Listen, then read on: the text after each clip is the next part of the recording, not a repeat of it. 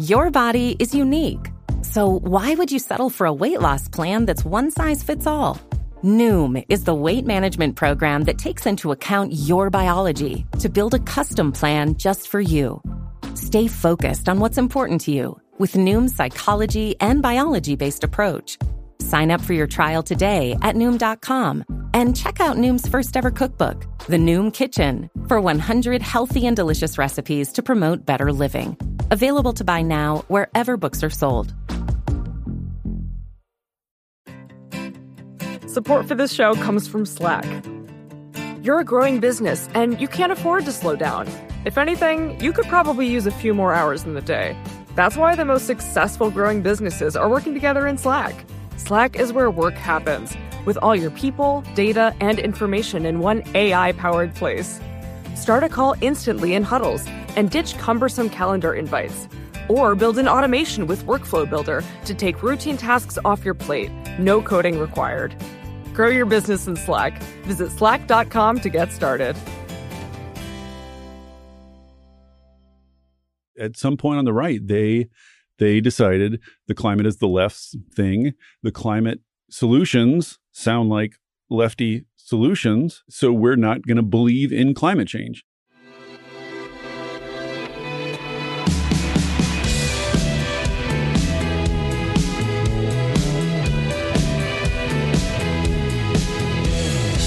Hello, and welcome to Ezra Klein Show on the Vox Media Podcast Network. This is not the final episode we'll do on climate, but but the final piece of this five part series. Um, and it's with, of course, Dave Roberts, uh, who has been my guide to so much in climate, so many people's guide to so much in climate. He's a Vox climate reporter, um, but he's just been on this issue for a long time. He's been, I think, as smart and sharp and serious and more both morally serious and intellectually serious about understanding it as anyone out there. He's won all kinds of awards. Um, one thing I should say about this episode, which covers some pretty different ground, where the first two episodes were really about the science of climate change. Next two episodes were about decarbonizing and, and, and geoengineering, which is to say different ways we could try to implement solutions or mitigation efforts to climate change. This episode is about the politics of it, um, not just the politics, but the but the informational ecosystem of it, which is really, I think, what is at the core of a lot of the gridlock. You can talk about the science and the the policy all day, but if you can't think clearly about the politics. Um, you're not thinking clearly about it at all. Now, that said, the politics of it is pretty depressing. Um, and Dave is someone I know pretty well. So this is a little bit less of my normal. It's always kind of a conversation, but it's a more structured interviewee conversation. This is more of a conversation. Uh, and Dave and I go into some territory here that is, you know, for some will be not difficult in the sense of like a trigger warning or it's obscene or, but it's, it's a little grimmer. Um, that said, I think it's honest, and I think it's important to face up to the honest truth of what is happening here, both for its implications for climate, but also for its implications for politics more generally, which I think are, are, pretty rife. Um, Dave's done a lot of thinking about this. His path of trying to understand, you know, climate from the, the, the ground up has, I think, led him to some very interesting ideas about tribal epistemology, which we'll talk about, sort of the way people understand and get information. And it's created a theory of politics that at the at the very least, even if you don't agree with it, I think one needs to truly grapple with. Um, as always, my email is Ezra Klein Show at Vox.com. Again, Ezra Klein Show at Vox.com. Love to get your feedback, your guest suggestions, uh, whatever it might be. Um, if you want to sign up for my book tour, you can do that at whywe'repolarized.com. Uh, that is coming soon. If you want to pre order the book, Why We're Polarized, you can do that at wherever you get your books. But again, Why We're Polarized or EzraKlein.com will give you all the information about the tour, places to order, um, all of it. That is all coming soon. Going to be a lot of cool stuff coming in January about that. So uh, if you are so moved, please do it. Uh, that all said, here is Dave Roberts. Dave Roberts, welcome to the podcast. Hey, Greg, great to be here. So let's start with tribal epistemology. What is it? Epistemology is the branch of philosophy that has to do with uh, knowledge, basically, how we know things, how we come to know things, what counts as fact versus opinion, all those kind of questions. Tribal epistemology was my attempt to sort of capture this phenomenon where a sort of group identity becomes so strong and so sort of uh, Manichean kind of, you know, really bright lines between in groups and out groups. Just once tribalism kind of takes over a group, you have what's called tribal epistemology, which is instead of sort of assessing new facts and knowledge based on their, you know, correspondence to factual reality or their credibility in the scientific community, various other metrics like that, you you you you accept as true what is good for your tribe. So sort of like your the tribal interests take precedence over epistemological principles. And I think I think people are a lot more f- familiar probably with tribal morality where sort of like the interest of your tribe takes precedence over any of your previously stated moral principles. It's sort of the same thing, only instead of it shaping how you behave and think of what's good and, and not good to do, it shapes what you believe as true. And we're sort of like, you know, watching impeachment. It's it's all playing out in very extreme extreme terms. The reason I wanted to start kind of in the in like the, the thick of it is you've traveled in a more intense way than many, but a path I've seen a lot of people, particularly in the climate space, travel, which is you start writing about the science of it, you're writing about how to solve it, you're writing about what you can do with the electricity grid. And then soon enough, you find that what you're really writing about is how do people absorb and believe information? because like every problem is downstream from that problem. So I wanted to see if I could get you both having sort of laid out that uh, like framework for a minute. How did that come to be your topic? Um, how, how did you find that to be the thing that you had to write about? Sure. Well, I mean, uh, anybody who starts writing about climate change, and this, you know, for like, I started in like 2003, 2004, and of course, the entire landscape was t- completely different. Then the political landscape was uh, uh completely different. But the the the two things you encounter almost immediately, the two sort of vexing things that everyone in the climate you find everyone in the climate community uh, uh, wrestling with are one deniers, like why is there this set of people out there who just insist on not believing this science or who insist on coming up with their own theories despite the sort of torrents of arguments and explanations directed at them despite years years thousands of man hours of effort spent trying to sway them, why they can't be swayed, and number two, why is nothing happening politically, right? Like we we seem to get this problem. The scientists came and told us that like there's this huge problem looming. You would think we would take you know action to avoid it. That it seems like it would be the rational thing to do, and yet no one anywhere in the world is doing anything close to enough. So what the heck? So you wrestle with these two problems. And you know, and like I think we've we've talked about this before. This is a piece I've been meaning to write forever. You could probably do a whole book on it, but it's really striking to me how many things in the climate world that I used to think of as sort of weird and idiosyncratic and kind of unique to the climate space have turned out to be kind of test runs or miniature versions of of dynamics that have now taken over the entire right and now like the entire political world is wrestling with. And one of those is this tribal epistemology thing. So so you know at some point on the right they they decided the climate is the left's thing. The climate solutions sound like lefty solutions so we're not going to believe in climate change. And that is like that is textbook tribal epistemology. You sort of like derive your beliefs from what is good for you to believe. And and one thing you discover in the climate world is just how powerful that is, how everyone who wanders into the space underestimates how powerful it is because people come into the climate space generally from science. Like that's where the whole thing started. And it sort of like started with this group of scientists and then this sort of group of like left brained, rationalist, lefty wonks. You know, sort of all these sort of rationalists owned the issue for so long. And they just have rationalists, I've come to learn, have lots of blind spots and don't really get how humans actually think in the wild. And so there's this sort of clash of like all these patient, good explainers and people who know science laying out these super persuasive pieces and then just this blank wall of refusal to believe it. So how does that work? What makes people what makes people immune to persuasion basically and then and then that and then politics is just kind of a blown up larger version of that like what is what are the dynamics that are preventing um, politics from moving. And of course like all the rationalists were like well we we need to persuade them. Like we need to get politicians in a room and persuade them. We just need to show them al gore's slideshow. And that doesn't work and it doesn't work and it doesn't work. And you see people sort of breaking their backs against this blank wall. And eventually it starts to just you start to wonder like what the hell's going on in people's heads in human psychology that seems to have rendered the facts of all this kind of irrelevant to how the, the social and political uh, issue is is shaping up. Like, why aren't facts mattering? That's what everybody who comes into climate ends up wrestling with. And and did they ever? I think is also the other question. Um, well, yes. So eventually, you work your way back to like, oh, wait a minute, like n- they never mattered at all. So there's a lot to dig into here. Let me start here. You you said at some point uh, this sort of began to polarize, right? At some point, it became to be a thing where climate was something that was a concern of the left and not the right. And what is striking to me about this issue is that that happened not just like in my lifetime, but recently.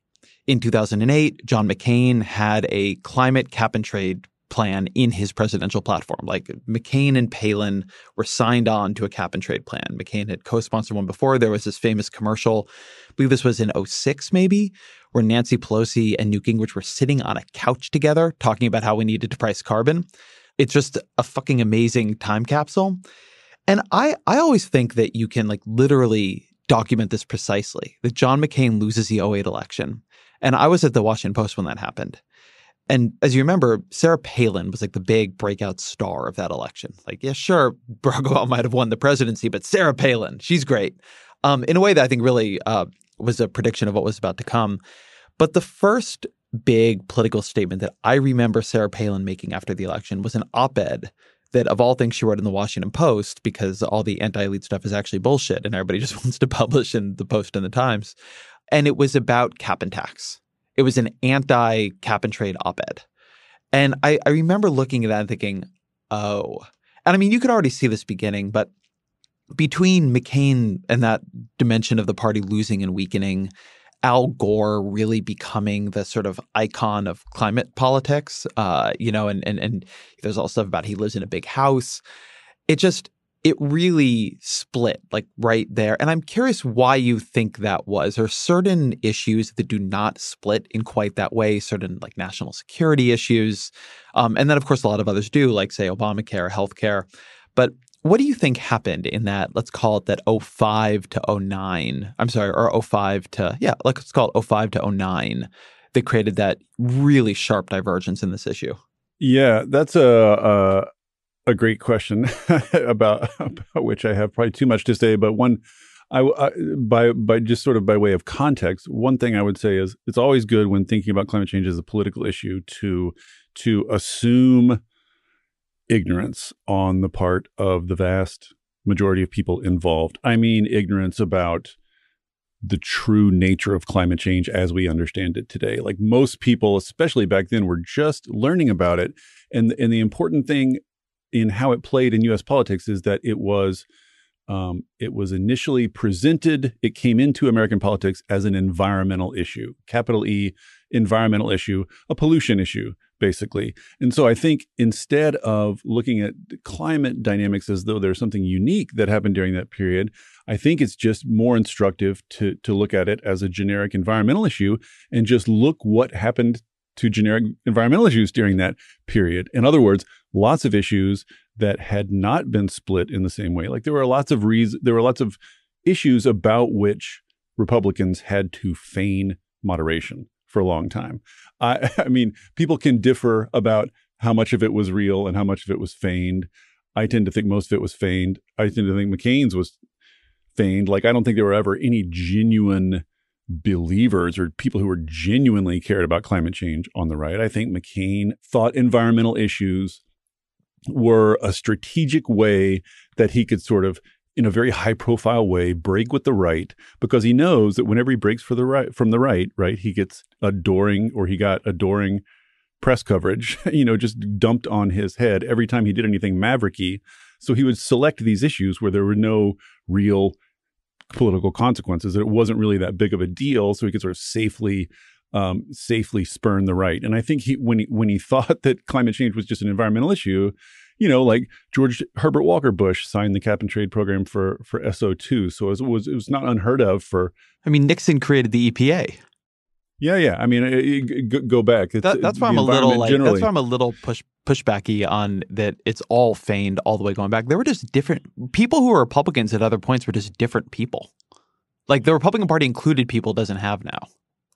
Yes, this is true, but also true that Nixon did not create the EPA out of like a spontaneous desire course, in yes. Nixon's heart to create the EPA. Like it was a concession. Like it wasn't. Obviously, they would never concede that today. So things have gotten more, much more hyperpolarized. But my point is just like they were not enthusiastically pushing that. They were willing to give on it to get other priorities. Right. And now they're not willing to give on anything. So, so I think what what you have what you have what you had with McCain was a really like an object lesson.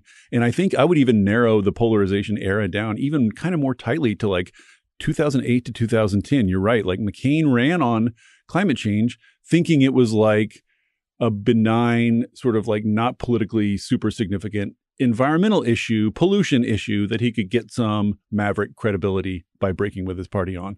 And what started to become clear during that period is sort of two things. One, the space for bipartisanship and moderation was just closing generally, as you well know. Like everything was polarizing during that time.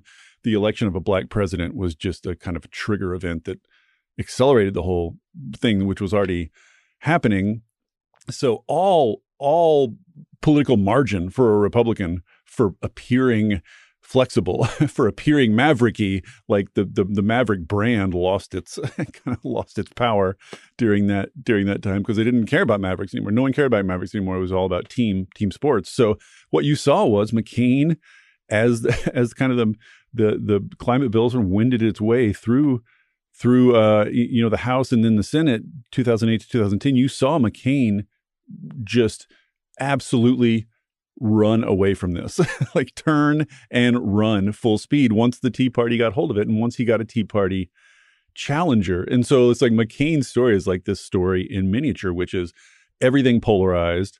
And so of course climate was going to get caught up in that.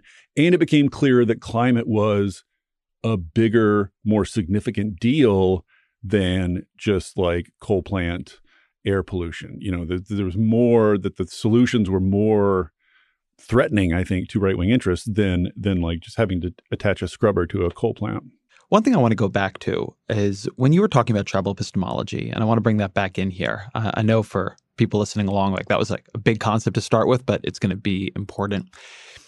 To, to maybe reflect some of it back at you, your argument right now is that the right wing has detached from a lot of transpartisan truth seeking organizations, which, for all their imperfections, academia and mainstream journalism, they both have uh, a, a, sort of, you can call it a business model, you can call it a professional ethic that has truth seeking that is separate from the political interests of a party or of a movement. And in detaching from that and in turning hostile in many ways to that, they've sort of like untethered themselves from restraining institutions. And one of the reasons I want to focus here on institutions for a minute is that when you were talking about tribal epistemology, you made this point that it's when you know you're not assessing information against scientific accuracy. You're not assessing it against reality even.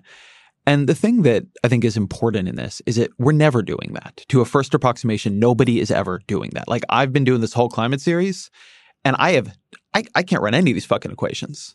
What's happening is that i functionally trust certain institutions to play it with me straight. Like when I have Kate Marvel on, who's a climate scientist at like the NASA Goddard Center, when I have Saul Griffith on, who is a clean energy sort of genius and entrepreneur and has a MacArthur Genius Grant, like I am relying on the expertise of others that has been credentialed through other dimensions of our society that I do not trust a hundred percent, but nevertheless like have a certain amount of faith on faith in.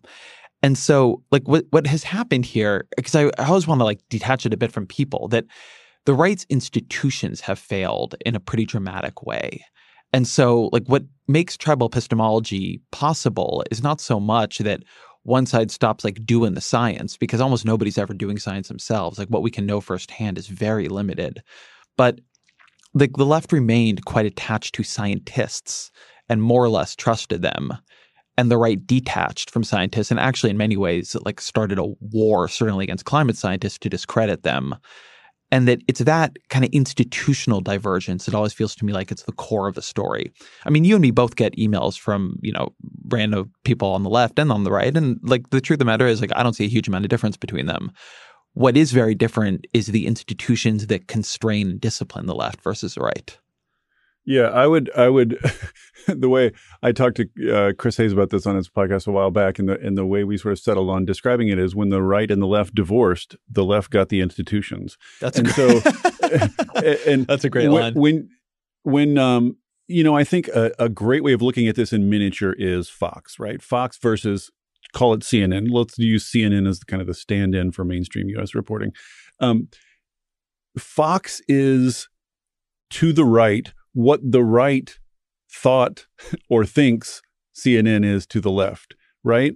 So you, you, they look at CNN and the whole notion that there are transpartisan principles of evidence or fairness restraining the way they they they report and present information in a way that is that is equally applies to coverage of both parties is just I think if you're a true like deep tribalist you just don't believe that's like describing ether. Like i just don't th- they don't believe that those things exist. What they thought was that cnn was just a clever underground leftist information propaganda outfit and so they thought well we'll build our own version of that institution so what you see on the right is institutions eh, are, are kind of like this funhouse mirror of what the right thought the left's institutions were right they thought that the left's institutions were just uh, uh, instruments of the left's goals, right? Instruments of, and, and, would produce information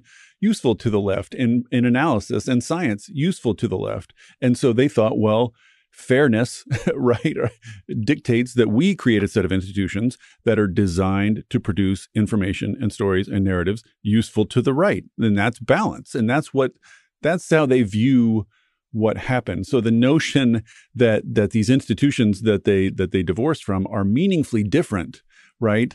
That that they are restrained in a way that is, as I you know, as I put it, transpartisan in a way that restrains both sides. They just don't believe that the left's institutions are like that. They don't believe that mainstream science is like that, and I really don't think they believe in the possibility of uh, of that. Almost like it's like a, another color that they don't have the like the photoreceptor for, or something like that. So, so yes, they built a set of institutions that they thought mirrored the left's institutions, but you're seeing what happens when your institutions have none of these sort of checks, none of these sort of self corrective, self critical mechanisms. And and you're absolutely right. I mean, the way you described it is the way I would have summarized it, which is not that the people on the left are smarter than people on the right, or or and, and in fact, like you know, study after study finds that it is the smartest and best educated people on the right that are most in the grips of a lot of these a lot of these crazy conspiracy theories, including climate denialism. Like it is the it is the it is the right wingers with the most advanced education that are most likely to be climate deniers. It's not a matter of intelligence. It's a matter of trust and and uh, do you trust institutions that have those self-corrective mechanisms built in and what you see on the right in journalism in their in their sort of science that they try to do and their think tanks is just all self-corrective mechanisms are gone all firewalls are gone there's nothing anymore restraining just pure you know just like like to me a great example was the green new deal came out and and i knew that like i knew like it wasn't even a plan right? It's like the sketch of something that could someday be a plan and i knew that the right wing some right wing think tank would come up with some ludicrous report about it but like i couldn't believe it like it's eakin douglas eakin who used to be you know like a, a respectable guy comes out with this report that's like the Green New Deal will cost something like 1.7 trillion dollars. It sounded like a Dr. Evil like uh, like parody, like 1.7 trillion, like more money than exists in the economy, and it's just like. That's just like that is the evidence that wait, that's no not, one. Wait, a, a bunch of the candidates are proposing to spend more than 1.7 trillion, at least over 10. Well, no, this well, the the context of the of the it was just about the Green New Deal resolution, and it's just about what happens if you. Well, the way they did the the way they did the study is not is not worth getting into. But the point was that it would destroy the American economy, but not just like slow the American economy, not just like dent growth or mildly raise taxes. Right? It would just destroy like it would it would bring the U.S. to its knees.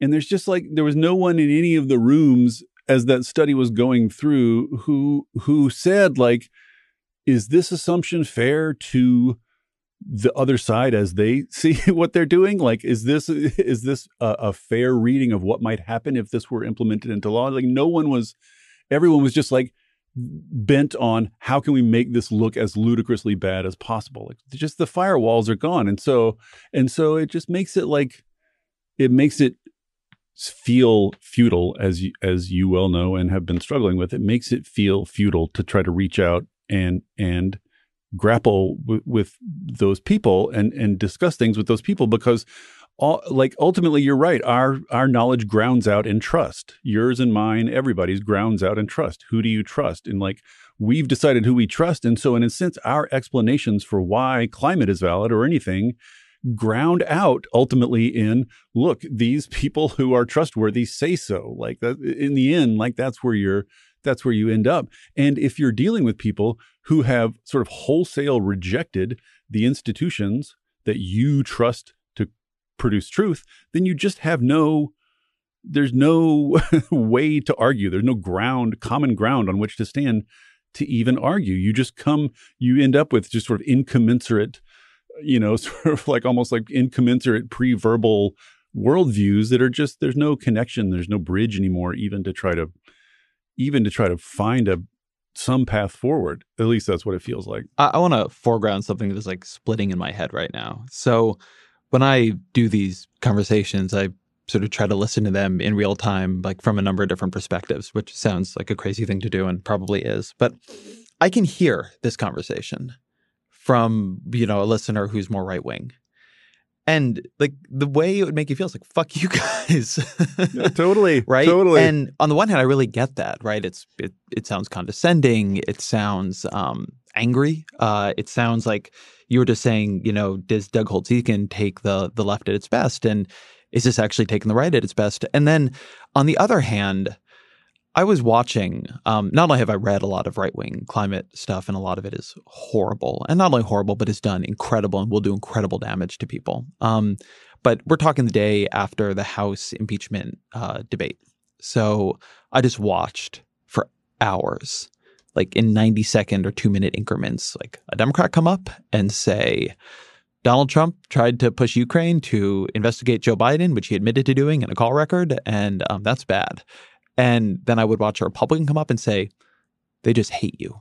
They hate you and they hate this president. And, they, mm-hmm. and I went home and I was talking to my wife last night and I was just saying that it feels so unbelievably insurmountable, right? To, to watch that. Like this wasn't even an argument. Um, to watch what was happening yesterday and like walk out and the place I'm going with this is there's a tension, or I've almost come to think of it as like a paradox in in reporting or talking about polarization in a polarized age, which is to describe it clearly is itself polarizing. To say what is true about Donald Trump is polarizing and allows you to say allows people to say in response they're condescending they don't like him they you know like dismiss him trump derangement syndrome because like the truth of Donald Trump is really quite bad. And on this particular issue, the truth of it is horrifying. Um, what has happened in climate is not that the right has come up with reasonable counter arguments here, you know, or even reasonable counter proposals. You know, the left wants to do a command and control Green New Deal economy, but what the right wants is a carbon tax, like Greg Mankiw said they should do. Like the right has just wanted nothing and has tried to discredit the underlying information on which we could stop an incredible harm from happening to society. And after years and years and years of that, like what do you what do you do with it? This is all circling us back a little bit to this point about media. One of the things that is interesting about the ways the right and left media split it could have gone, uh, as you say, another way. Let me try to offer this in the more generous dimension the right is often correct that the media, including the mainstream media, has what I would call not so much a liberal, but a cosmopolitan bias, like a left cultural bias. The media's bias is not the nation, it's Morning Joe, right? It's kind of pro choice, it's pro immigrant, it's not pro single payer healthcare, and it's certainly biased towards the national security establishment. So it's not a left bias in the way we think about it ideologically, but there's no doubt that it is like filled with liberal graduates of elite colleges who live in big cities, like three big cities in blue states. And the right is not wrong to feel unrepresented by that. And so there have been times when people on the right have said, like, we got to do something here. And so I always think of this speech Tucker Carlson gave at CPAC in, I don't know, it was like uh, 10, 15 years ago now. And he said, we need a New York Times. We need the New York Times say what you will about it. They do actual reporting. They're serious about accuracy. And Donald and Tucker Carlson rode the hype of that speech to create the Daily Caller, which is let's say is not but like a, a mere case, the New York case Times. closed, right? Like yes. case closed. There it is. like that's the thing, that's right? Like and whatever I, I, they want, whatever they want, like that's what they create, and like that's yes. a real. The hardest chapter of my book to do was the asymmetric polarization chapter because it turns out there isn't a very good explanation for why asymmetric polarization is happening. We know it's happening, but why it's happening is much harder. And I came up with some answers after writing the chapter six times and doing a ton of work. But it's very hard to say why the right did not just create a. You can imagine a set of media institutions that are based in red states, that are big, that are more like the news side of the Wall Street Journal, or even to some degree parts of daytime Fox News that are pretty good. Um, they're just conservative. But that's not what they created. They created and listened to Breitbart.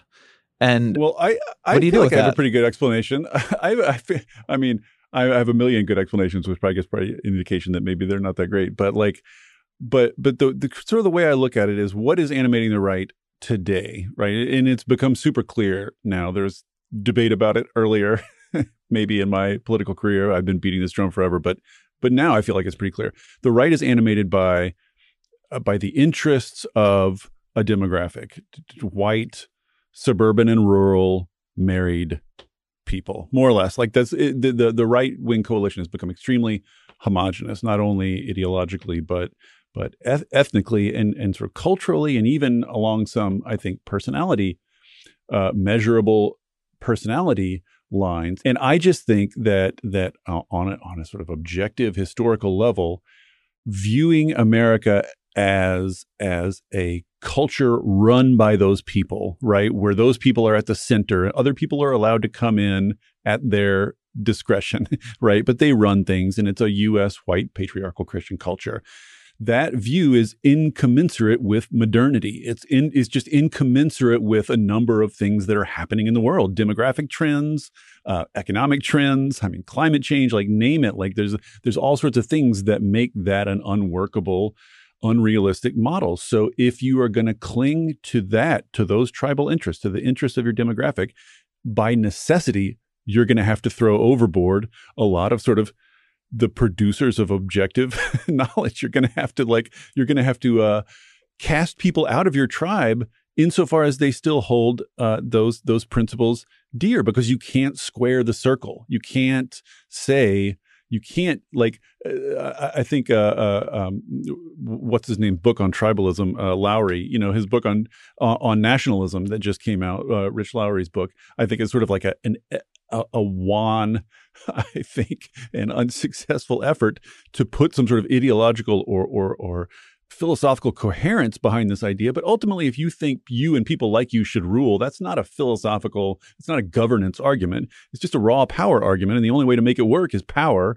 And so you can't make, you can't keep yourself in charge, especially when you've become a demographic minority through through good science and good evidence and fairness and the principles that are written into our founding documents you just you can't square that circle. So it they they're either they were either going to submit to a more multi-ethnic kind of cosmopolitan um, um, uh, mixed society which is gonna eventually be some sort of mixed version of capitalism, just like all the other developed democracies. You know, just become a, a developed democracy, uh, uh, or or stay in charge. There's not you you can't do both, and so they chose, you know, as I think most groups in power do chose their own interests and chose to try to stay in power and almost everything else the rejection of of their their previous moral principles, their previous political principles, their previous epistemological principles, all of that is is a necessary outcome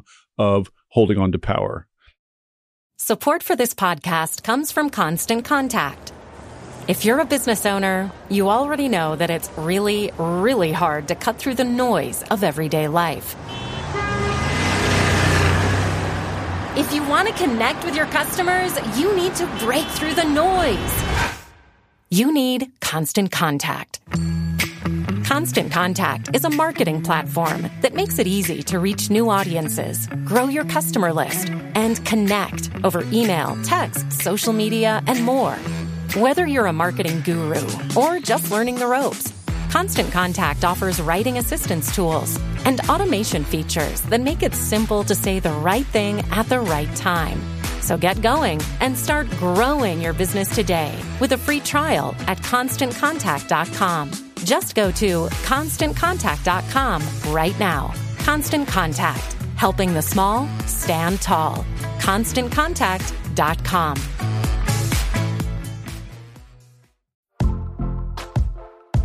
Most weight loss programs focus on restriction and inflexible routine, which is why most diets fail. But Noom isn't a diet. It's a weight management program that uses psychology and biology to help you develop healthy, sustainable habits. Noom believes that weight loss starts with the brain, and their daily lessons are tailored to help users understand the science behind food cravings and eating choices. Whether you want to lose weight, increase physical activity, meet a health goal, or simply change the way you think about food, Noom can help you build healthy habits while still enjoying your favorite foods. Stay focused on what's important to you with Noom's psychology and biology based approach. Sign up for your trial today at Noom.com and check out Noom's first ever cookbook, The Noom Kitchen, for 100 healthy and delicious recipes to promote better living. Available to buy now wherever books are sold. So I think that if you pull this out back to the climate piece of it, a lot of where knowledge comes from is who you trust. And a lot of who you trust is your perception of whether or not the institutions in question like you, whether or not they are on your side.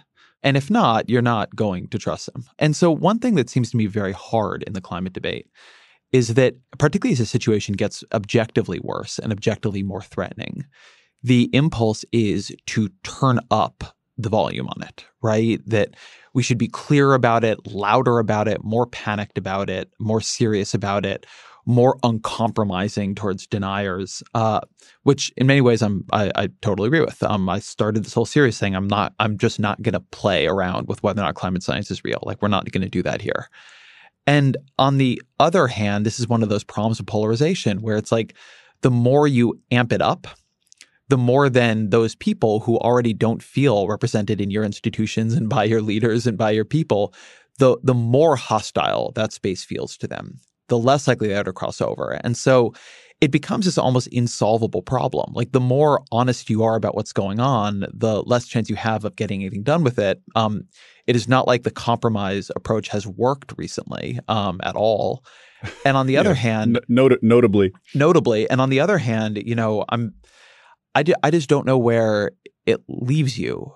I don't know where the sort of direction we're going in climate change, given that that demographic you're talking about still holds a tremendous amount of power in America, like a tremendous, like basically all the political power except for the House of Representatives currently. Um, I don't exactly know where it leaves you. I would uh, amend that ever so slightly. Um, it is true that when you raise the volume, it exacerbates partisanship on, on, any issue.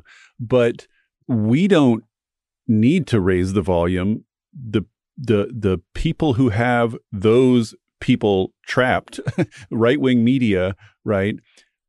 It is right wing media's mission in life to raise the volume on all issues precisely to exacerbate polarization. That is exactly what right wing media is designed for and what it does on anything. So so I I mean I really question how much the messages of people who care about climate change even have any effect on those people at all because they never get there, right? Like it's all like who gets to those people? Who are they listening to? And the only people like, you know, like this giant Harvard study on media consumption, I thought really reinforced this. Like the right is much more clustered around right wing media than the left is. You know, the left's media habits are much more broad ideologically and and uh, in terms of professionalism, and so everything that gets to them gets through that filter. So so it's not like I mean this is this is why all this talk about climate messaging often sort of leaves me cold. Is like what does it matter what messages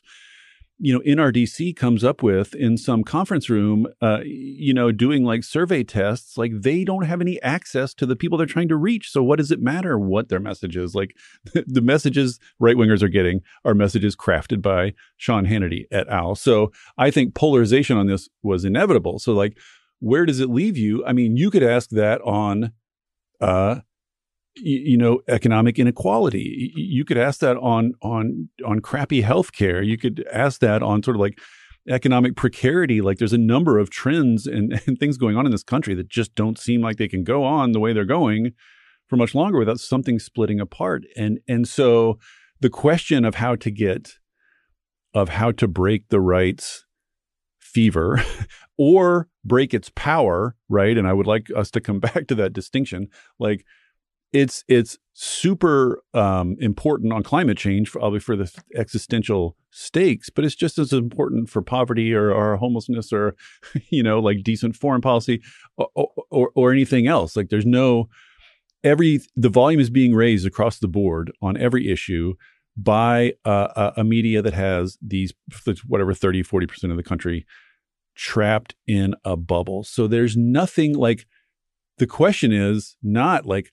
what can we say that can reach those people? The question is how anyone but the right wing media can ever reach those people, how those people can be bust, busted out of that jail. I want to put you on this for a minute because I don't, it, the, what you're saying about the right wing media is true, but the incentives for escalation in media are everywhere now.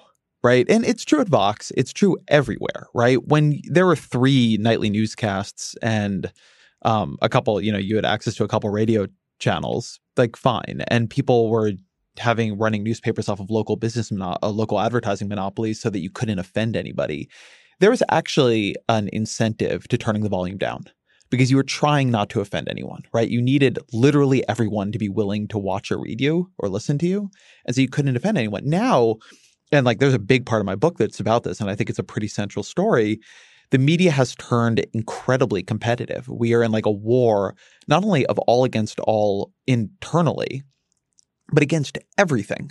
It's not just that we're against each other, but you know, Rachel Maddow competes with The Big Bang Theory. Um, you know, if you watch Vox YouTube, you're we're competing with Netflix, right? It's like or, literally or For, Fortnite, Fortnite, right? And so you have to escalate um, to grab people, right? I mean, this is true in everything, right? The the algorithms prize emotionality and intensity, and so there's this way in which the volume of everything is turning up at an exact moment when turning up the volume seems to make it harder for anything to happen.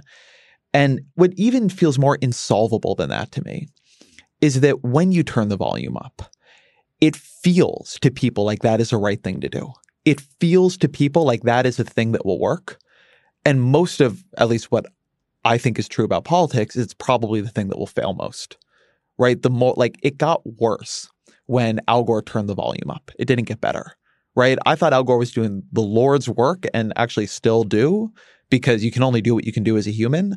But in some weird way, there's no doubt in my mind that an inconvenient truth making climate into like such a left issue was part of what exacerbated and accelerated that polarization and the famous South Park episode that they've partially walked back now with Al Gore warning about man, bear, pig, and the whole thing. There may not be an answer to this. I'm not saying that the answer is to somehow go quiet or that I think, right, we watched the Lindsey Graham, John Kerry, you know, Joe Lieberman project fail too. It's not that the other thing has an answer, but that the the thing that feels like the answer is also the problem in an era of very high polarization in a political system that requires consensus to work. And it's something that I don't I don't know that there is a way to grapple with it, but I don't feel like I see people grappling with it. Yeah, it's it's a you know you and I both thought through this a million times, and it's it's uh it's difficult. But I guess what I would say is that if if the left and the mainstream media had through whatever process could possibly pull this off collectively decided not to turn the the volume up on these issues over time i think that could have slowed what was going on. But given that the right wing media absolutely was turning the volume up on everything all it could have done was slowed it. And in other words like i feel like we're working something out that's inevitable and unavoidable. And in a sense like at this point i'm kind of like there's no avoiding it. And we're t- way too far down the path now to walk it back. Like there's no level of like calm reasonable open friendliness that can bridge the gap that exists now today. I feel like you're like a object lesson in this. Like you're like a an interlocutor out wandering the world looking for good faith interlocutors and they're getting harder and harder to to find. So so um you know so i feel like the only way out is through. Like some way or another it's got to resolve itself. Like it's gonna the volume's gonna get up and up and like something's gonna break. I'm entirely you know open to the possibility that it's democracy that could break that it's the country that could break or our institutions that could break but but i but i you know i sort of feel like this in miniature about climate political strategy too because this in miniature this is a climate political strategy debate that's been going on and on and on and on and on for ages. Do you be calm and reasonable and offer bipartisan solutions and open the door to the other side so that the people who so that they don't feel that it's hostile, that they have, there's a place here that they can come on board?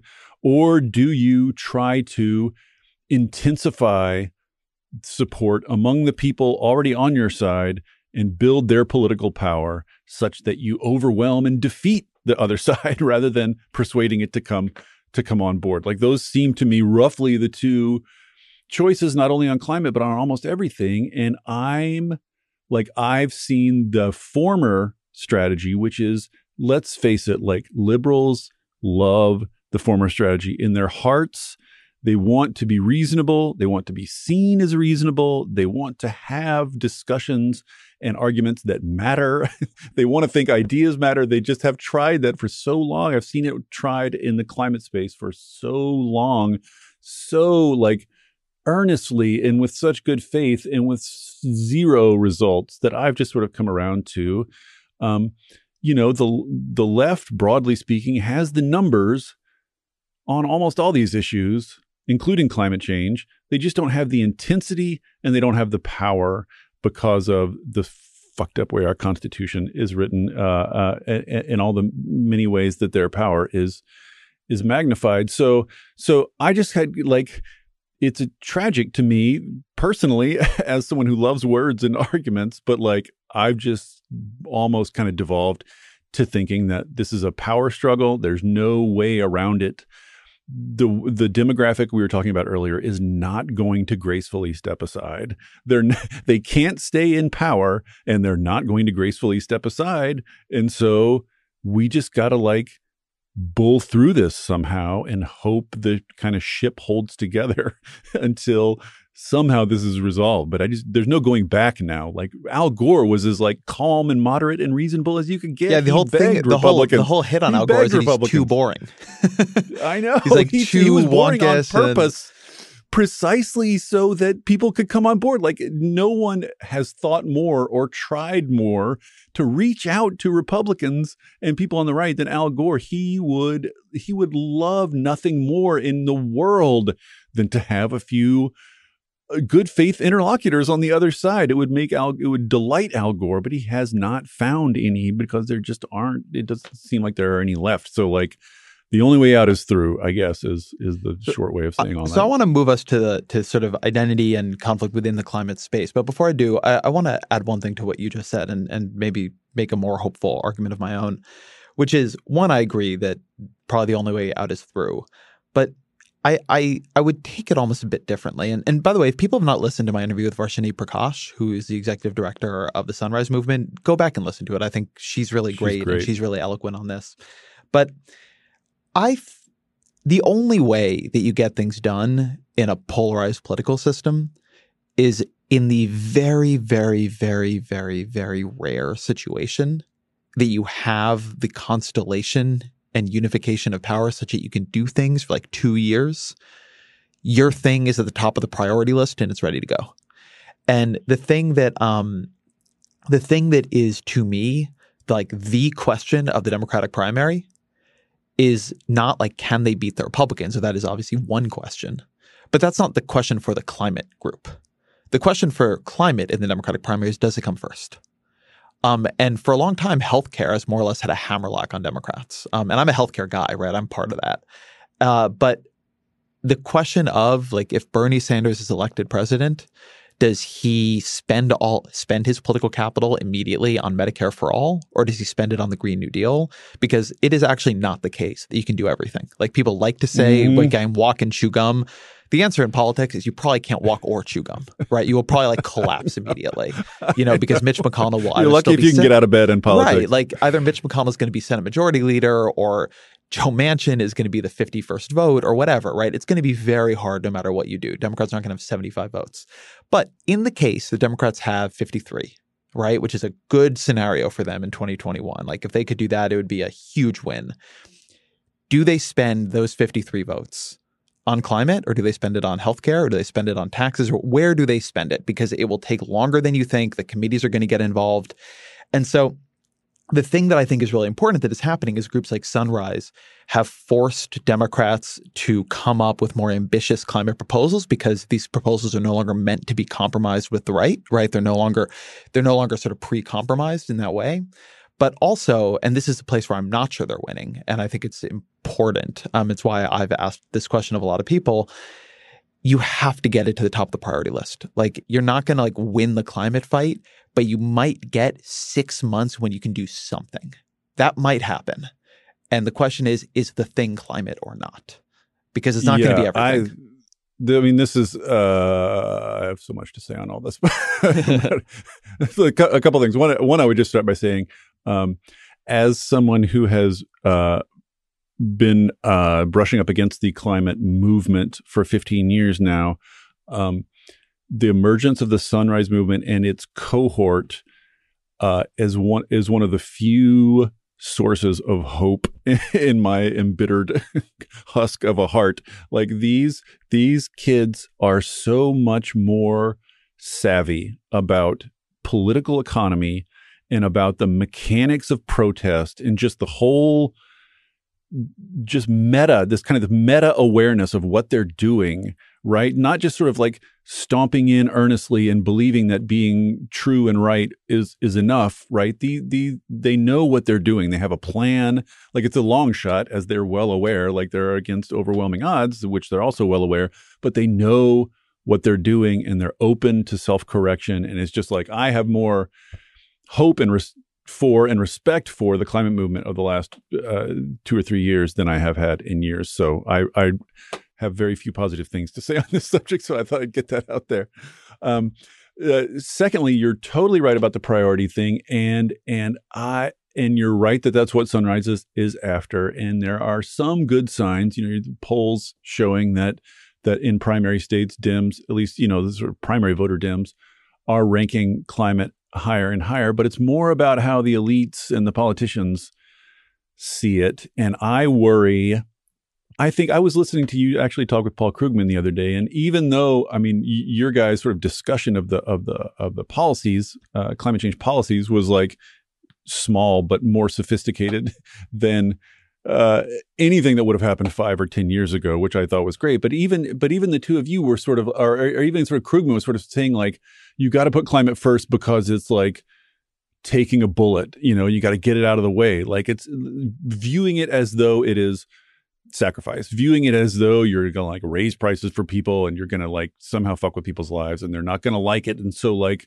how do you, when do you take that bitter medicine, right? And if you're going to take, if you view it as bitter medicine and you've got to take it, like, the logic is like, take it quick the minute you get in there. And then maybe people will forget about it by the time the, it, it comes to vote. And that, I think is not necessarily accurate, but it is, it does capture how I think elite Democrats see this issue, particularly Nancy Pelosi, who you know has a personal history with this, who, who took great risks to get the Waxman Markey bill through, the climate bill through uh, the House back in 20, uh, 2008 or 2009, whatever it was, and then got hung out to dry and lost a bunch of members and like and just got beat up politically to no end whatsoever because it all just died in the Senate. So she's ever since then has been um and and I've heard this from a number of people in and around uh, DC just burnt on the climate movement and and completely felt screwed by that process does not believe there's support for this going all the way up is entirely it's more or less is like assuming the same thing would happen again if she gets stuck with another climate bill, right? That it would go die in the Senate at Joe Manchin's hands, and just doesn't doesn't prioritize this. And a good um, a good example was just uh, an episode that just ended. You know that we had this frenzy, we had this must pass spending bill that just came out of Congress, and there was this frenzy of last minute negotiations, and and all the climate environmental community was yelling and yelling for Pelosi to prioritize these clean energy tax credits, extend the tax credits for solar and wind and EVs. This is a, a, a, small thing, but it's gettable. It's progress on climate change. You're up there saying climate change is an existential threat. You're up there saying you prioritize it. Prioritize it.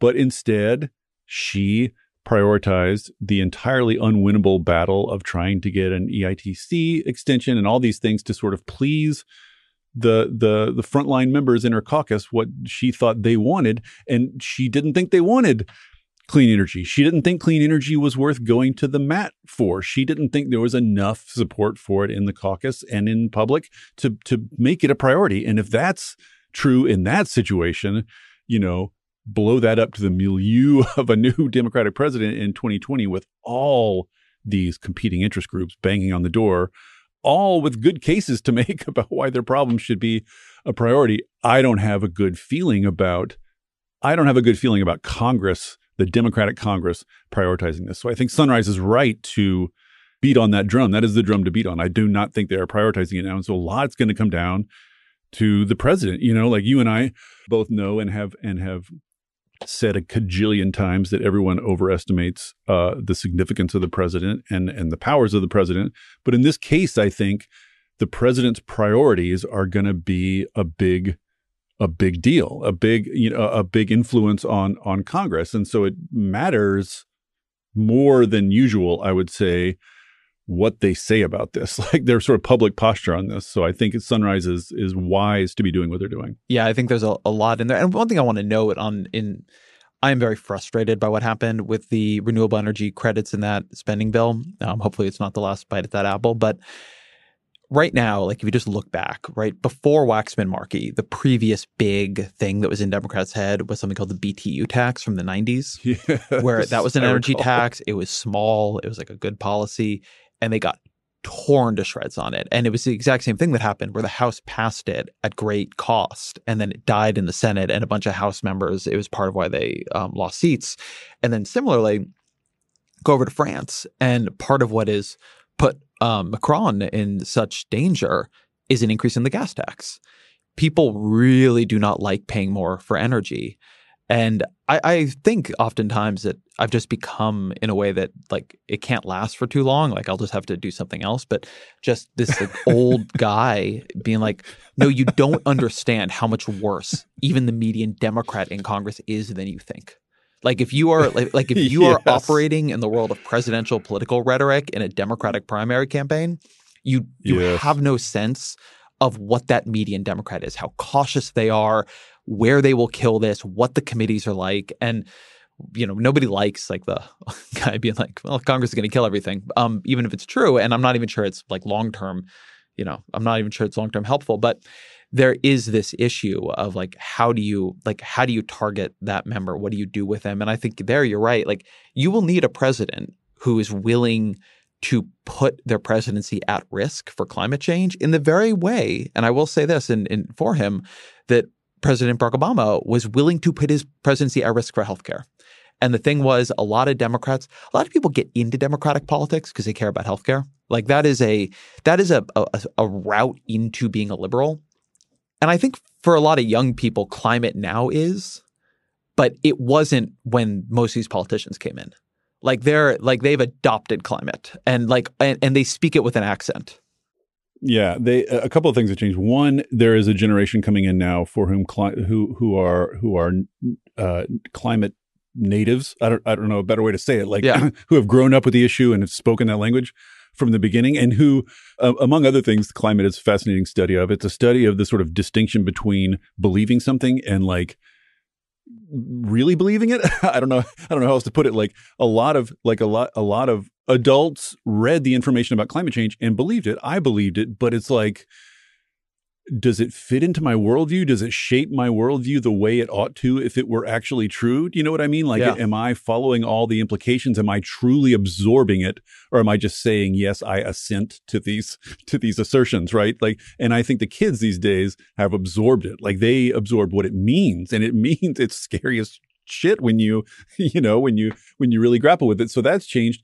And and two is like, and this is a, a key frustration that that that we should talk about if we're going to get into politics is right like climate politics has been mm, shaped by uh, economists in in just the ways you were talking about with Krugman for with all the negative effects you were talking about you know and the, it, it, mainly this sort of focus on pain this focus on price as like this sort of the the the pivot around which everything has to happen make the bad thing more expensive and people will spontaneously do the good things right? This is sort of economist classic economist thinking. And and and of course that's like politically i mean how did everyone not see from the beginning how utterly politically toxic it would be to lead with that? Like why would you lead with that? It's insane to me to this day. And still people still people are out leading with. It so like people have been saying like oh we need a better like we need climate policy that's like forward looking and exciting and tech focused and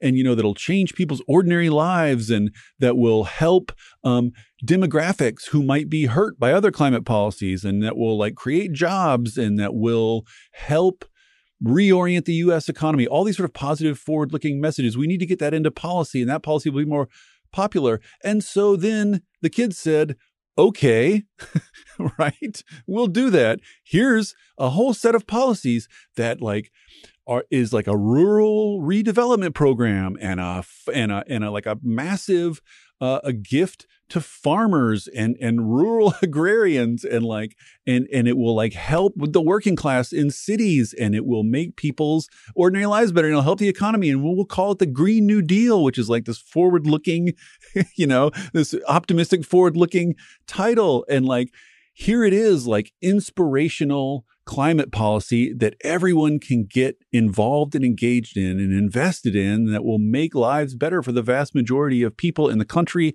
and that will guarantee workers not just promise and wave hands at worker retraining, but will guarantee that workers will be protected through this massively disruptive transition so they can embrace it, so they can be part of it and be enthusiastic about it because they're not at risk by it. So, like, the kids went off and made a policy like that and then introduced it to American politics. And Fox said, uh, liberal. And moderate Democrats said, ooh, Fox said it's liberal. It must be liberal. Uh, we need something more moderate. I'm like, what the fuck? Like, this, like, the Green New Deal is the answer to the policy questions everyone's been asking. And in, just because the, like, the grooves of American political rhetoric are so deep, everybody's so in their lane that it just got flopped into a lane the minute it debuted.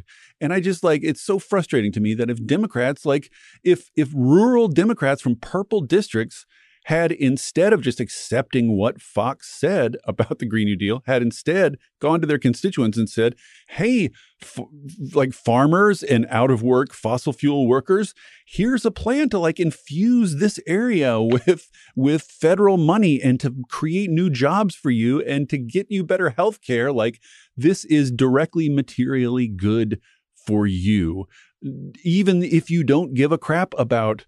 Polar bears, or even if you don't give a crap about climate change, like this is an economic redevelopment program. It was there waiting for the Democratic Party to unite around it. And if the Democratic Party was capable of uniting about anything, if it had any collective strategic sense, it would have united around it and not just let Fox define it. But there's no left Fox. So moderate Democrats are just in their offices in DC watching Fox to find out how to treat these things. And so it just ended up being unrealistic, lefty socialism. And we're just back to everybody saying the same shit they say about everything else. I think that though lets us get a, a layer or two deeper into the sort of identities and, and ideas at war inside the climate movement because I don't know, I don't actually truly buy your uh, recitation of that. Um, I'm a I'm a fan of the Green New Deal. I think I think of it more as like an ideology. It's sort of saying this is what it means to be a progressive in this era. But the Green New Deal encoded a huge number of like ideas that were extremely one controversial to those moderate Democrats. Right, Medicare for all is a very controversial idea in the Democratic Party. A job guarantee is a controversial idea in the Democratic Sure, Party sure, for sure. moderate Democrats. So when you put it all in one thing, what you're saying is that this is the agenda for like the most liberal, ambitious side of the party that includes all things you guys don't like. I think that was the right thing to do. Like I'm not questioning that, but it's not that was not a Fox thing. Like Fox did like as you always knew they would demonize the Green New Deal, but why you didn't get um that was not built for support for moderate Democrats. Like I could I, like I could look at it in 2 But, seconds but and tell Fox you that. didn't demonize it. Fox didn't demonize what was in it. like I mean, it's a very, it's a threadbare uh, it's a threadbare resolution. But they, they made shit up. Like they could have made shit up about anything. Support for this show comes from Sylvan Learning. As a parent, you want your child to have every opportunity, but giving them the tools they need to tackle every challenge, that takes a team. Now more than ever, educational support tailored exactly to what your child needs can make all the difference. That's why parents have trusted Sylvan Learning for 45 years as the ultimate teammate in their child's educational journey, instilling in them a love for learning and a passion for reaching the next level. And Sylvan's Insight Assessment can identify gaps in learning and areas that could be of concern for your child. It's a 360 degree view into your child's learning that you can't find anywhere else and helps ensure that your child didn't miss something in school that might put them at a disadvantage in the future. And right now, it's the best price of the year at $29. Go to sylvan29.com to learn more and get your child's assessment for only $29. That's S Y L V A N 29.com. there's a real internal war in climate politics, much more so than I understood, between I don't know. I guess the the terminology is right. The eco modernists and you know, I guess the environmentalists or something. Like the Green New Deal, for instance, what was striking to me, even though, as you've made the point many times, it wasn't explicitly taken off the table, the fact that it did not mention nuclear, the degree to which nuclear has become a symbolic issue in the environmental space, where if like you're for nuclear, that means you're for technology and for a future of more and energy abundance and, and so on, versus like you're against nuclear and you're for a, a future of limits and learning to live in harmony with the planet and discipline and like a, a- a human race that understands that it can't have everything and just grow forever. That that's like a really it's a really deep cleavage in a way that I didn't understand how deep it was. And the way that those have become identities that I think are going to be, even if Democrats were ready to like put together a big program and so on, the degree to which those things are going to create internal splits in the caucus um, and in the sort of party seem to me to be underplayed. Like the ferocity of those debates is I think they just haven't come out that clearly to people who aren't paying that close attention because everything is overwhelmed by that bigger left right Fox News is it real is it not debate. But inside there's a lot more anger um, and much more different understandings of the situation than I had than I had understood before I really began talking to the people on both sides of that. Yeah, well, you know the old uh, the old parable about the the blind man and the elephant. Uh, you know, uh, everyone everyone feels something slightly different. I mean, if you and climate change is so big and all encompassing, like if you just approach it like if you came down from Mars, right, with no priors and just approached it cold as as it is, as the science says it is, your solutions and your responses would not necessarily line up neatly with political identities as they have formed in the U.S. Let's let's, let's put it that way. Like it, it crosses a lot of those. The, the policy response or a sensible policy response would cross a lot of those lines, cross a lot of those barriers, and would please and displease identities in various ways. But of course, like no one is a Martian, no one's approaching it like that. It's so big everyone's coming to it from a place already, right? A, from an identity already. So, like, if you're an environmentalist, you've got all this set of assumptions about how the world works and how politics works and who's a good guy and who's a bad guy. And, and to some extent, you're going to squeeze climate change into those categories. And it's the same thing. Like, whatever your priors are, wherever you're coming from, to a certain extent, you just can't can't take in climate change as it is. It's almost it's like the noumena, you know, it's like you can't experience it directly. You have to sort of like squeeze it into some kind of categories to make any sense of it. And everybody has their own categories they squeeze it into. So you end up with a lot of these very, very stupid arguments. But I but I also think that to some extent you're right that there are are deep divisions, but I tend to think that a lot of those like if we were in a rational world with a rational policy making uh, uh, apparatus that people of goodwill on climate change could come to consensus reasonable consensus pretty quick. I think the heat of those debates has just been exacerbated and turned up continually by the fact that nothing is happening.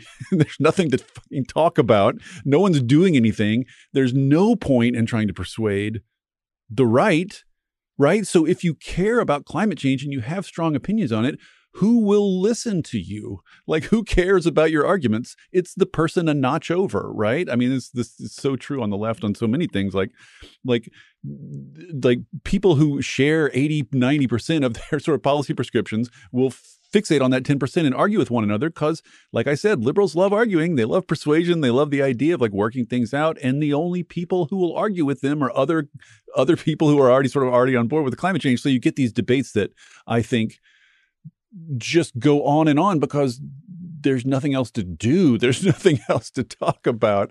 So and I so I think they've been sort of exaggerated historically by that dynamic also. And I think some of them are even some of them are fading. Like a lot of these sort of uh, like the nuclear thing. I, I, get why it seems much more intense than you thought. I guess I've been living with that intensity for longer. And I actually have started thinking that outside the kind of activist fringes, like there's, you know, like there's like the the eco modernist elite thinkers and sort of like the traditional elite thinkers, and then there's kind of like the that stuff filters down to the activists who kind of like take on a sloganeering version of it and go out and beat the drum for it. I think the drum beaters are still far apart, but the but the elites I think are are getting closer and closer together partially because the problem's so obviously bad that literally anything we do is better than nothing and, and, and also because um, you know, it just turns out that a lot of these technical disputes are resolvable. Like they are like the, the dispute over nuclear is like there's no reason you have to be ideologically pro or anti-nuclear. It doesn't make any sense. Like that only makes sense in light of weird previous ideological commitments and identities having to do with other issues and other decades, right? It's the baggage of that stuff. If you just approach it uh, cold, it's it's not that hard to find consensus. Of course, we need to spend more money on nuclear. Of course, we need to spend more money on everything. It's always both and, right? Like all these arguments ground out in both and. Uh, it's just there's no policymaking process to structure that consensus and put it on paper. So the arguments just get rehearsed over and over again. But I think if we had people of goodwill sitting down to make policy, it would not actually be that difficult to make really good policy. I mean, what that's makes a, it difficult to make good general thing, right? Yeah. Policy is positive sum and identities are zero yes. Like yes. It, it, there's yes. almost every every policy you can sit down and figure out a way to make it a bit better for most people. And then it gets into, well, who's going to win? Like who's going to win the election? Who's going to win the competition? And then people start getting very zero sum about it. I mean, there's this Charles, I think it's Charles Mann, right, who is the prophet wizard dichotomy you know, some people are prophets and some people are wizards, and like the prophets are sort of the you know, the moralistic, like it's all come down around us. We're courting disaster. We need to learn to live with less. And then the wizards are the technologists. We're just going to invent our way out. And I definitely, in that, probably fall on the wizard side of things because I don't think that there is a politics of this that isn't going like either the technology makes these solutions cheap enough to implement or like there's no version where the politics are going to work out. But by the same token, there's no version where the technology is going to be cheap enough to implement or deployable that the prophets haven't created that political will. So there's this way in which oftentimes things that seem from the outside to be opposed are actually clearly symbiotic. Like you need the people who are creating the political will, who are creating the panic, who are creating the urgency and the prioritization, because you can invent everything you want. If there isn't interest or will or urgency around deploying it or putting in the research funding even to invent it, you're not going to get there. Yeah, I would. I would. I mean, th- I think the way to summarize that is like all these internal d- disputes in the climate world. Stepping back and viewing them from the perspective of the question of do something or don't do anything seem very small, right? They seem they seem uh, um, tiny compared to the much larger question of like should we like wake the hell up and do something about this? Uh, you know, it seems picayune. I would the, the only the only sort of thing I would caution or, or or question in in the way you just put that is I feel like it reflects a little bit of an unspoken assumption that has crept into climate politics where where technology is one thing. It's like sort of positive and giving us better lives and solving these problems in like a positive way and policy is negative and punitive and tries to solve the problem by taking stuff away from people and denying people stuff. And so, given that dichotomy, anyone who's lived with politics for a while is like, yeah, like punitive's not going to be popular. it's probably not going to work. Like people aren't going to get excited about that. Clearly, we should go the positive d- direction.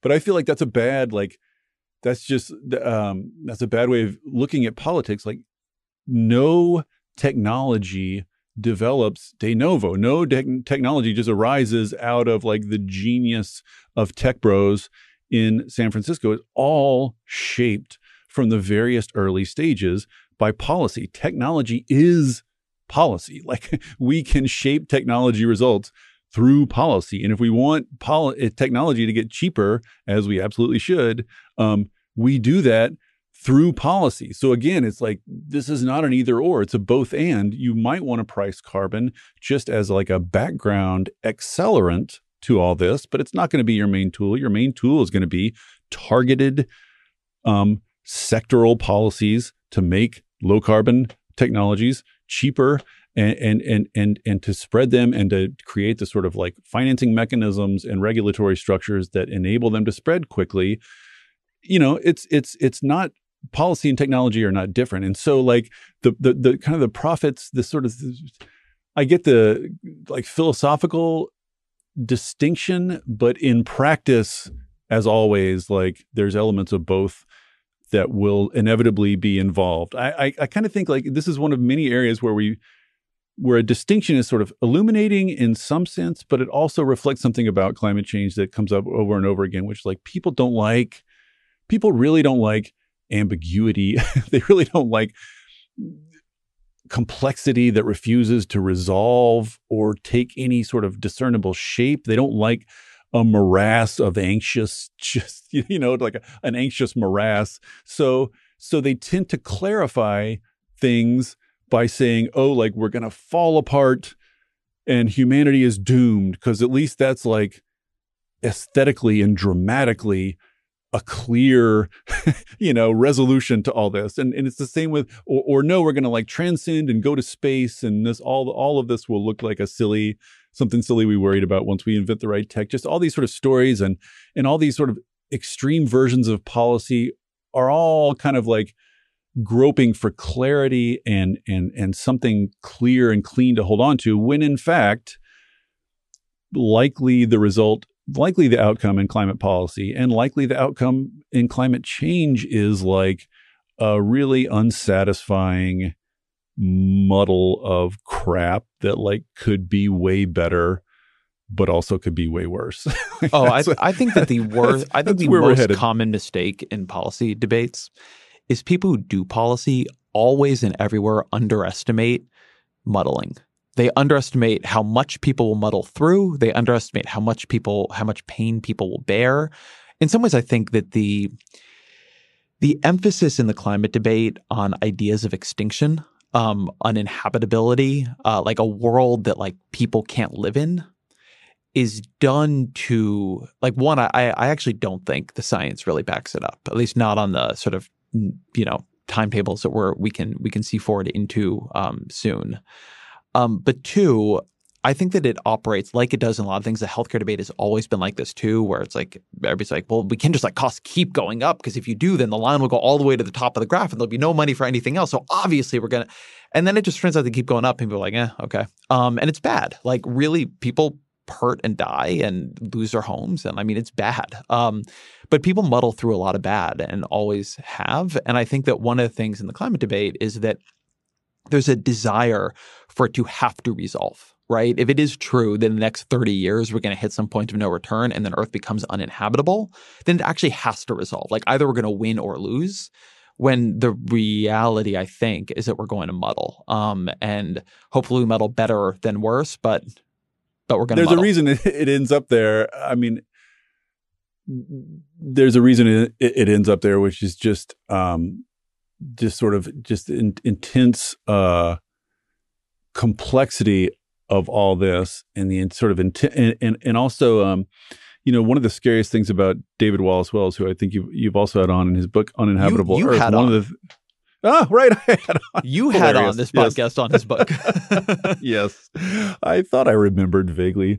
Uh, yes, I talked to David Wallace Wells, but his book is great. Everybody should read it. And one of the one of the scariest things he he raises is is um the extraordinary ability of human beings to adjust to circumstance, right? To adjust to what's around them. Like we humans have shown the ability to adjust to and even to be happy in incredibly inclement circumstances, you know, like you just in- incredibly harsh, horrific circumstances. And if you're just born into that, that's your normal. And we're so good at acclimating to things and just taking things on board that this narrative that's been around in the cli- in climate circles for a long time, this notion that like once it gets bad enough, people will see, like you said, that we have to do that we have to do something right that that will finally bring that clarity, like this clarity of purpose that people desperately want. Once it gets bad enough, there's like I don't know, two storms simultaneously, whatever. Pick your disaster. Um, people will wake up, but that but that all presumes um, that all presumes that people sense a change and a difference, but like what's going to happen is storms are just going to incrementally, very, very slowly get worse.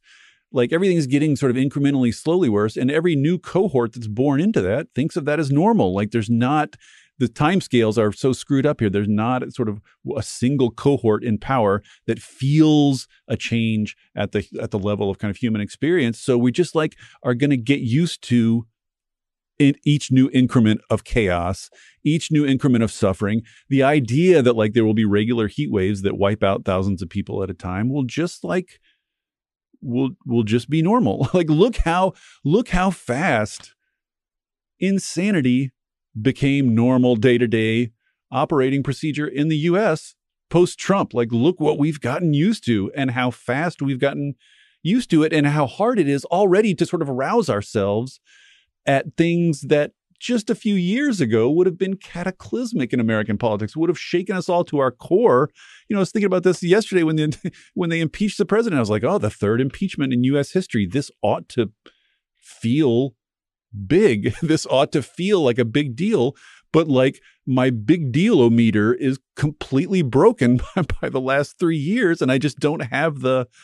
I it, it's just like I've been crouched taking this beating from you know from the world and I just don't have the sensitivity anymore to even register it as a big deal and that's true as climate gets worse and worse is just like we're just going to take it on board and so there's not going to be this spontaneous upwelling of resistance there's not going to be this sort of like moment Pearl Harbor moment where people finally and completely and decisively aim at this problem, it's always going to be difficult to drive it into political priorities because it's always going to be in the background. And which is why, mean, this is a long, winding way of saying this, is why I sort of like, I don't really personally, aesthetically, uh, you know, in terms of facts, I don't really like the extinction narrative either. I don't really like we only have 10, le- 10 years left either. Like in my perfect world everybody's you know cautiously saying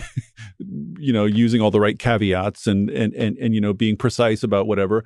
But it's just climate change is never going to be that there's never going to be a deadline there's never going to be a reason a clear reason why it has to jump to the head of the of the priority list. That's true no matter how bad it gets. There's always going to be proximate. I mean, even the problems that climate change partially causes are going to occlude climate change politically. Do you know what I mean? Like, right, we have to deal with the mi- refugee mi- crisis, migration, yeah, Mhm. on and on. Like, like rescuing cities, like even that is going to make it more difficult to address the larger background problem. That's always going to be true. So, so this is sort of like my question to, to people who scold, you know, sort of scold the Extinction Rebellion or scold uh, activists for saying we only have 10 years left or scold any sort of like uh, any attempt to give this some clarity right and some edges they get scolded but the but the but like the alternative is no one ever gets excited about it no one ever gets worked up about it and it stays in the background and we just deal with the proximate problems it causes forever and forever and ever and it never gets better so like if the choice is being scientifically imprecise versus letting the world burn, you know what I mean? Like maybe like our aesthetic and kind of like temperamental preferences for how people ought to talk, maybe we ought to reconsider those. You know what I mean? Like I maybe like I maybe I should rethink about how I like people to talk and maybe I should work backwards from what's going to cause people to solve this problem and prevent you know apocalypse. Like yeah, that I, I agree with. seems like I- it ought to be more important, right? Oh yeah, I I agree with a lot. I mean, look, like it is important to me as a journalist that I am accurate in the way I talk about things. Um, but I don't think it's my job in life to run around scolding people for being somewhat um, alarmist about the possible consequences of something that is incredibly alarming. Um, I have to present good information, but activists are always more overheated. Uh, that said, something that I think really gets occluded in this debate and really does scare me when you were saying we, right? Like we're just going to let it. The problem with climate change, and in some ways, I think the power of the you know extinction level rhetoric, it's going to become a problem of inequality. Like I, you can see this one coming. Um, I think one thing that people in the extinction rhetoric are trying to do is say, you are not going to be exempted from this because you are rich and live in a rich country. And like that's in Dave Wallace Wells' book. He talks about the fires in Paradise, California, which is a certainly had wealthy areas within it. Um, you know, Miami. I've read good pieces about beachfront real estate in Miami, and yet the truth of the matter is, if you're pretty rich, you're going to be more or less okay. Like like for the foreseeable future, you'll be able to move away from Miami. You like you will be able to move away from places that are undergoing collapse. You will be able to have air conditioning during the heat wave. You know, as far as we can see, sort of into the near future, um, the rich are going to be able to escape a lot of the consequences of climate change. And the people who are going to pay are the people who did not cause this problem, number one. Um, and the people who are the poor people in rich countries, right? Like, you know, it wasn't the rich who suffered during Katrina in New Orleans. Um, it was the poor in New Orleans. And then very much the poor in poor countries, um, you know, island nations that don't have the money for adaptation or people living in low lying areas of Bangladesh. And one of the things that scares me most about like the climate change future is that it is this unbelievable accelerant. I don't want to say global inequality because I don't mean something even as bloodless as inequality. Like it is another way in which you are able to live a happy, healthy, prosperous, flourishing life if you are wealthy, and another way that you are exposed to early death, starvation, disease, pain, suffering, um, and also just like non-flourishing um, if you are not. And I'm like, I'm all for trying to make sure that people in richer countries feel this is a problem for them too. Um, and I don't like, I don't believe there's some secret bunch of words that will unlock it. But my like, my biggest fear in climate change is that what we have done is, or what we are about to do, is we are going to throw the world's poor like back a hundred years in human existence to where they're much more exposed to constant natural disaster and where they're in much worse kind of natural circumstances while like the wealthy and i mean this sort of on the global level um, but you know but also within countries the wealthy keep getting to accelerate into the future just a few caveats. Uh, that's all absolutely right. And if like if you ask me like if my prediction, like if I was you know a betting man, like given how little we've done about inequality so far, and given how much it's already exacerbated, like it doesn't seem like that's going to. Uh, uh, it seems likely to continue, especially with all these things driving it. And I would just add like. Uh, for well, I would just say, like by way of background, we don't really know how okay you will be if you're rich like because we don't really know how bad it's going to be. Like you know as you've discussed with your previous guests on this series like the the the overwhelming fact of climate change is uncertainty in in every in every dimension in every respect. So we really don't yet really know. Like it's entirely possible and i would even say probable that we're going to end up in a world where yeah, the rich will be okay, but the very we're talking about the very rich, right? And like and and for how long? Like they all depend on a global economy too. So just how far up the income scale will these damages reach? We don't really know. And if you're even if you're I mean, I think we can agree, even if you're a rich person, even if you're a sociopath, like just your self-interest if you were rationally approaching your self interest, you might think, yeah, the collapse of the global economy would probably be bad for me too in some way but or another. The, the, but, I'll actually ask a question of you. Do you think we're looking at, you know, if we're in a world of three degrees of warming, the collapse of the global economy? Like when I've talked to the climate scientists, I I, I really do not want to be in the position here of downplaying it because, as you say, the uncertainty band here is incredibly high.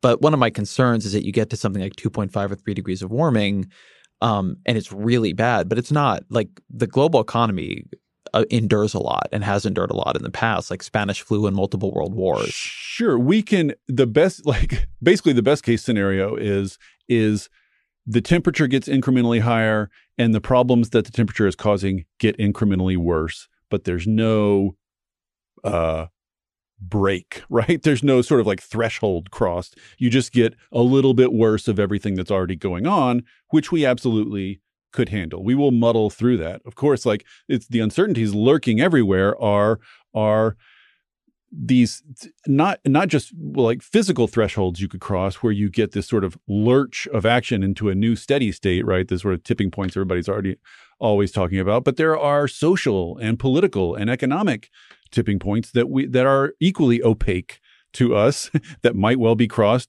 and trigger cataclysmic you know sort of cascading consequences. We really don't know. Like we just have no idea and it's crazy to be sailing uh, full speed into a future when when the collapse of the economy is not something i would say yes that's what's going to happen but the collapse of the world economy is absolutely on the table as a possibility, like as a distinct possibility. And that seems like more than enough to rouse us from our from our slumber but but but just the other thing i would say about about about this rich people stuff is is as you know having studied identity so much this is something that haunts me um, people will in in experiments and even just in day-to-day life will accept um, less worse circumstances for themselves as long as they don't lose relative position with other people, right? Like relative position matters more than absolute uh, uh, uh, wealth or circumstance.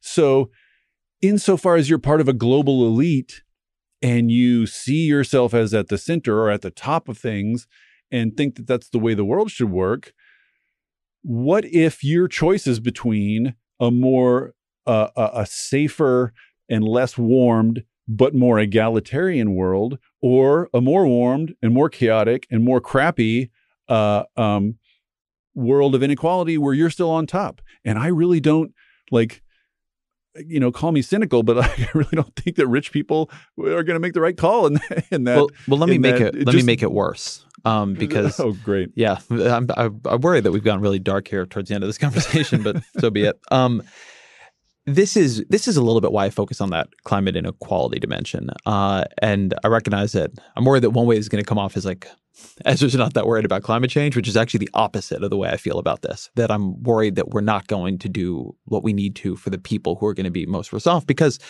in the climate models, one of the things the climate models cannot do and cannot tell us is how will we react to one another and treat one another and deal with one another in an era of increasing climate stress. Um, and I think that if you look around, um, if you look both at sort of individual experiments of not like the immediate aftermath of a natural disaster, but how do people act under conditions of scarcity?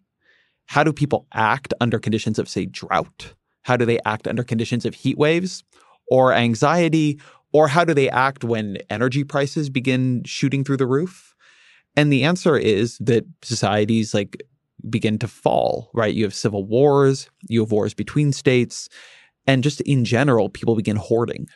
And so like there's a world where as things get worse, we like really band together and see like, okay, well, we're we're all interdependent on one another and need to and then there's a world where as things get worse, we become worse. We become meaner and crueler and more protective. And I need to get mine to protect my family and my kin and my city and my people. And one of the worst things that is possible about climate change is that it activates that part of us. And so the worst, the thing that climate change does, one of the true ways it truly harms humanity, um, like in a huge, grievous planetary sense, is that it makes us turn on each other. Yeah, it makes us all meaner. I mean, as I've said, I, one of my one of my uh, sort of apocalyptic scenarios that is on my mind a lot these days is the U.S. right is going to flip, I think, from climate denial to something like climate fascism, where you're already seeing you're already seeing this sprout in in European in some European sort of fringe parties, which is that you know eh, the fact that climate change came to America came to politics through science and liberalism one of the background assumptions has always been oh if the world sees there's this collective problem the world will react by by drawing together and collectively solving the problem right? Like just of course that's what they would do. But but like it's not what people do most of the time. And and it, it's going to be so easy for someone like Trump to say yeah climate change is happening. Absolutely it's happening. It's a terrible threat. That's why we need to build walls. That's why we need to cut off immigration. That's why we need to drill all our oil and gas while we've still got it so we can so as things fall apart we'll end up on top. That is the tribalist approach to a collective action problem is to view it as zero sum and to work to become you know to to rule the to to rule the trash heap that's that's left behind. That's what that seems to me a much more and and the more as you say the more people are under stress the more they're under anxiety the more they um are uncertain about their personal circumstances and their and their personal so, uh, social circles the more tribal they become the more kind of like inward the circles of concern are drawn and that's not the kind, those kind of people are not the kind of people to sort of sit in an international process and discuss how they can all sacrifice for their mutual long term uh, uh, uh, gain. I, I, think you're right. This, the the effect of climate change that scares me the most is how it's going to affect the way we think and our behavior. And and I and all signs point uh, negatively, I think, so far. And uh, I think this is a place we're going to have to draw to a close. But um, but if you want to know why I push in these conversations and, and believe deeply that we need to have a vision of abundance, it's in part because I think it's in it's at least in the conceptual framework of abundance that people can make decisions that are gentler towards each other. But the more you focus a human psychology on there's not enough, like the worse it gets and quickly. Um, so hopefully we will band together. Um, but let me ask you the question I was used to end the podcast, which is what are three uh, things, because I know you you may not want to do the books. We talked about this. Three things that you would recommend people consume that have influenced yeah. you that others should try. I'll, I'll do. I'll, um, uh, I'll, I'll, do one set of books. I don't. The reason I didn't want to do books is that I just like reading has more or less reading books has more or less fallen out of my life, sadly. Uh, and when I do read books, it is usually as a like a blessed relief from uh, matters of substance. So I read a lot of like pulpy trash that I would be embarrassed to recommend to your readers. But I will recommend one bit of pulp. Uh, my favorite sort of like escapist novels that I've read in probably like the last ten years. Uh, that it's um, an author Charlie Huston. I think he also uh, I think he got his start in comic books, if I'm not mistaken. But he, he wrote this trilogy of novels called the Hank Thompson trilogy. The first one's called Ben uh, is called Caught Stealing, and it's just like it's got everything I love.